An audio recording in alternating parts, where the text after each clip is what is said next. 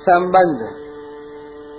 चौबीसवें, पच्चीसवें श्लोकों में जिस ध्यान योगी की उपरति का वर्णन किया गया, आगे के दो श्लोकों में उसकी अवस्था का वर्णन करते हुए उसके साधन का फल बताते हैं। प्रशान्तमनसां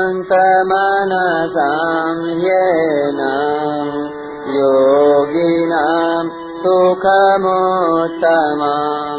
उपैति शान्तरजसम् ब्रह्म भूतमकल्मषम् सत्ताईसवा श्लोक। जिसके सब पाप नष्ट हो गए हैं, जिसका रजोगुण तथा मन सर्वथा शांत हो गया है, ऐसे इस ब्रह्म स्वरूप योगी को निश्चित ही उत्तम सुख, यानी सात्विक सुख प्राप्त होता है। व्याख्या। प्रशांत मनसम येनम योगिनम सुखमुत्तमम उपैति शांत रजसम ब्रह्म भूतम कलमसम जिसके संपूर्ण पाप नष्ट हो गए हैं, अर्थात तमोगुण और तमोगुण की अप्रकाश, अप्रवृत्ति, प्रमाद और मोह, ये वृत्तियाँ नष्ट हो गई हैं ऐसे योगी को यहाँ अकलमशम कहा गया है।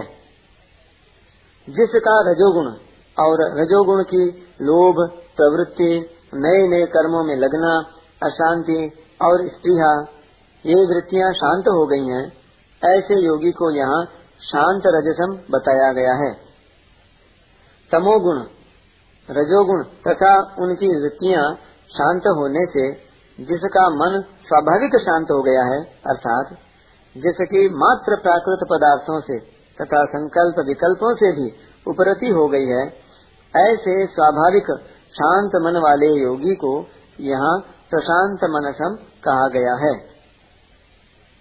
प्रशांत कहने का तात्पर्य है कि ध्यान योगी जब तक मन को अपना मानता है, तब तक मन अभ्यास से शांत तो हो सकता है, पर प्रशांत, अर्थात सर्वथा शांत नहीं हो सकता।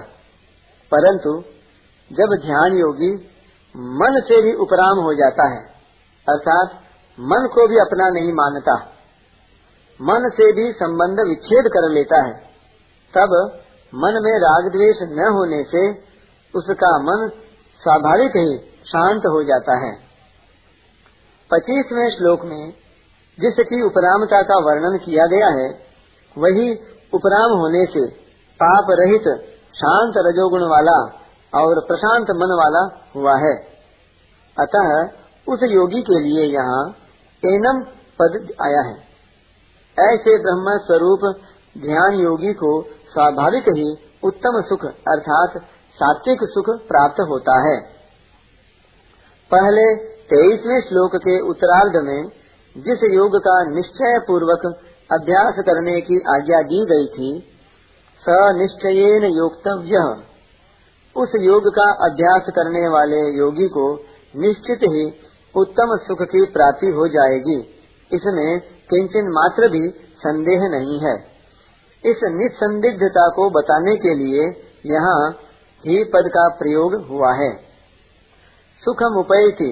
कहने का तात्पर्य है कि जो योगी सबसे उपराम हो गया है उसको उत्तम सुख की खोज नहीं करनी पड़ती। उस सुख की प्राप्ति के लिए उद्योग, परिश्रम आदि नहीं करने पड़ते। प्रत्युत वह उत्तम सुख उसको स्वतः स्वाभाविक ही प्राप्त हो जाता है।